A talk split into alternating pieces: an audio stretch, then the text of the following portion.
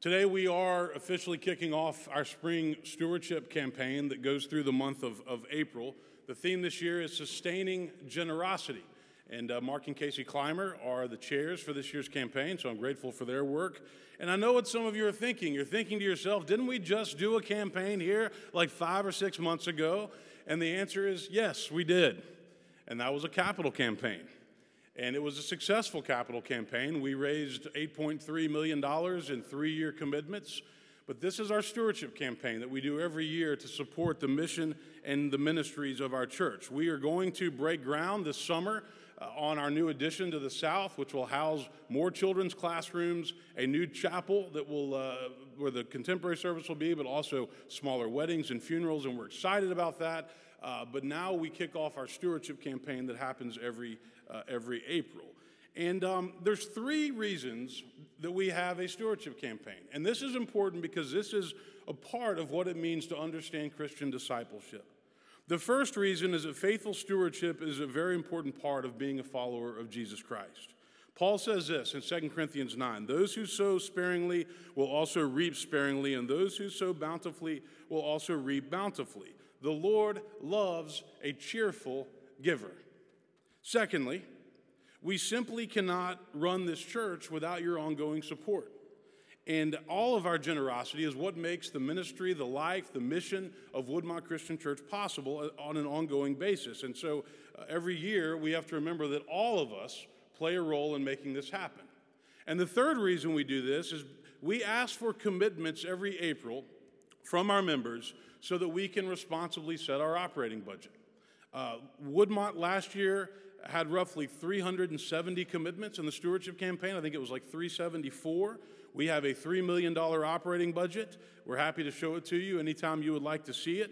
And um, interestingly enough, we had about 370 commitments to the capital campaign, which was uh, a very pleasant surprise um, because usually you don't have that many capital gifts. So we're very thankful for the generosity of this church. Everybody has different giving abilities, everybody has different incomes, but giving back to support Christ Church is a big part of what it means to be a Christian.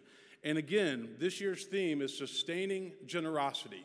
We've had some great years at the church, and we want to continue that as we move ahead into the future. Today, we are moving ahead in Luke's gospel. During uh, our Lenten series, we're moving fast because we only have six weeks, but today we find ourselves in Luke chapter 12. Last week we talked about the parable uh, of the Good Samaritan, and today we move ahead to Luke 12. Luke tells us about a man who comes up and he asks Jesus to arbitrate a family dispute. You guys ever have family disputes in your uh, families? Apparently, there was a fight between two brothers over how to handle the family inheritance. And uh, just for the record, uh, family inheritances can bring out the best in families. I'll say that uh, as, a, as a preacher. But Jesus refuses to get involved in this family dispute, but he takes this as an opportunity to teach, which he often did. He said this He said, Take care, be on your guard against all kinds of greed, for one's life does not consist in the abundance of possessions. And then he gives a parable. A rich man had a land that produced abundantly, and he thought to himself, What should I do because I have no place to store up all these crops? So he decided to tear down his barns and build bigger ones where he could store up all the grain and the goods. And he says to himself, Soul, I now have ample goods laid up for many years to come. I can relax, eat, drink, and be merry. But God says to him, You fool, this very night your life is being demanded of you, and the things that you have prepared, whose will they be? So it is with those who store up treasures for themselves, but are not rich towards God. You know, money is a funny subject. It makes a lot of people uncomfortable. But it's a subject that, if you read the Gospels, especially Luke's Gospel, you'll find that Jesus talked about it a lot money and possessions giving and generosity. Over the years, since I've been a, a, minister, I've made just a number of observations about the subject of money as it relates to our culture, as it relates to our faith. And here are a couple of those observations. We all have to deal with money on a regular basis. It's a universal reality. We, we all pay bills, we pay mortgages, we pay insurance premiums, utilities, we buy clothes, groceries, and lots of other things. We all can relate to these teachings because we all deal with money. Secondly, money and lifestyle expectations are the number one cause of divorce within marriages today. And I see it all the time. And I tell all the young couples that I get to work with that they need to communicate openly and honestly about money issues because if they don't communicate about money in their relationship, then it will lead to problems. Number three, children grow up heavily influenced, for better or for worse, by the way that their parents deal with money and, and, and teach them about money. Some of you heard me tell that story about Clayton. We were giving him a dollar a week to uh, take down to Sunday school for the offering. And, uh, and then one night we found uh, uh, a bunch of those dollar bills in his bedroom at home. And we asked him, we said, You know, Clayton, uh, where did this money come from? And he kind of looked and we said, Well, is this the money you're supposed to be giving to uh, Sunday school? And he looked and said, Well, why did you keep it? And he said, Because I love money. I wanted to keep it. the most honest response I've ever had from a, from a member of Woodmont. Number four, the way we spend, uh, the way any of us spend our money says a lot about our priorities. Our money and our time, our bank statements and our calendars are moral documents, whether we want to admit that or not. It shows us our priorities. Jesus said, Where your treasure is, there your heart will be also. Number five, it's always been the case that there are those who have lots of money and pretend like they don't have any. And there are those who don't have any money but pretend like they've got a lot. As Ecclesiastes says, there's nothing new under the sun. Number six, I learned this from my father money makes a great servant in life, but a terrible master. Paul writes to Timothy the love of money is the root of all evil. Number seven, in our culture, many people have come to believe that net worth dictates self worth, which is a very scary thing because there are lots of people who are very wealthy, but they are morally bankrupt. And money does not buy you character in life. And the last observation that I've made over the years greed and fear are two very strong and powerful emotions that drive the way human beings act and interact in general. And Jesus was very, very aware of this when he, when he taught these parables in his different teachings. Now, back to the parable of the rich fool this morning. Let's ask the question why was this rich person called a fool? Was it simply because he was rich? I don't think so. Here are the reasons why I think Jesus called him a fool. The first reason is he cannot see beyond himself. He's selfish. He's completely self absorbed. He's only concerned with what he can do to store up his grain and his crops and his stuff. It's all about him. And he's simply not worried about anybody else. His attitude is the opposite of what Christ calls us to do because instead of denying himself, he is aggressively affirming himself. It's been said before that Jesus Christ came to banish the words I and mine and substitute we and ours. And yet we live in a culture that is very self centered, and we all know that. Instead of trying to find happiness by giving things away and helping others, this man tries to find happiness by hoarding and keeping everything to himself. He's probably thinking to himself, you know, who knows when, when times will be bad? Who knows when uh, uh, another drought might come? Who knows when I might need all this stuff? So I can't give any of it away. I need to hold on to it. He's selfish. Yesterday, there was a, uh, a talk that my wife, Megan, went to. Uh, a couple of women in Nashville, and I'm probably going to get their names wrong, Clea Shearer and Joanna Templin, started this company, and now it's become a New York Times best-selling book called Home Edit. Have you all heard of this? I'm sure some of you, uh, some of you moms have. And they were speaking over at Harding Academy, uh, and, and, and, basically the, the whole theory of home edit, as I understand it, my closet is now a lot cleaner than it was before yesterday, um, is that these women come into your house and they will, whether it's your pantry or your closet or some other room, they will help you organize it and get your life uncluttered and, and, and more organized. And they've built a business, started in Nashville, now they're in like five or six different cities around the country. And they wrote this book that has climbed the New York Times best-selling list and is uh, apparently just doing great. But isn't it interesting how all of us could admit that, that there is a part of our lives where we have way too much stuff stuff we don't need, stuff we'd never use, but yet we have some kind of an emotional attachment to our stuff and we just can't seem to part with it or, or, or give it away.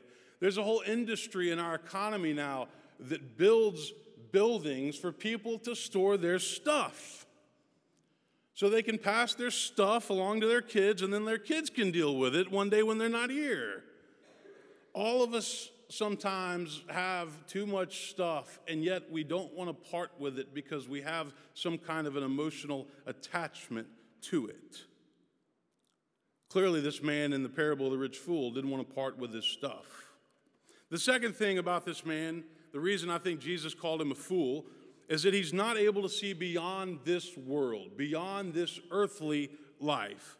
All of his plans are being made on the basis of this earthly life. And, and the reality is, if we only find ourselves thinking about this earthly life, then we will become obsessed with our possessions and our stuff. And we'll want to hold on to it and we'll want to accumulate more and more and more. Enough is never enough. Now, let's address the elephant in the room this morning. This parable makes us uncomfortable. To be honest with you, a lot of Jesus' parables make us uncomfortable, and I think that's a good thing. This parable flies in the face of a culture that tells us that we should try to get ahead, work harder, save more, invest more, have more, and then one day you can relax and retire because you've stored up enough stuff or enough money, and the earlier, the better. And let's be honest life is expensive. Having children is expensive. Living in Nashville, Tennessee right now is expensive, a lot more expensive than it was three or five or eight years ago. Even people that are already in retirement sometimes wonder Am I going to outlive my money? People are living longer nowadays. One of my advisors at Sewanee, a guy named Bill Brosend, he's preached here at Woodmont before. He did his, uh, his doctoral work at the University of Chicago, and he wrote a book on the parables. And this is what he says uh, about the parable of the rich fool. He says, What makes the man foolish is not what he did and said, but the attitude that was at the root of his decision making process. He decided as one who only lived for himself and thought that, that, that, that he would live indefinitely. It's not that rich people will die and poor people will not. It's that rich people sometimes have a way of living as if they think they will never die, but they will. And if they wait until then to discover that life does not consist in the abundance of possessions, it will be too late in all kinds of ways. Jesus is simply trying to remind us of what life is all about. Our lives do not consist in the abundance of possessions. Possessions are nice. Possessions are fine. They're fun. We enjoy them. But that's not what life is all about. Life is about love. It's about family. It's about relationships and having friends. It's about showing compassion to other people and empathy to those who are struggling. It's about uh, uh, uh, uh giving to people who are hurting and who are in need, and there's all kinds of need on every single socioeconomic level. Life is about honesty and character, it's about learning the importance of moderation and balance. It's not about living in fear and worrying all the time about everything that may or may not happen.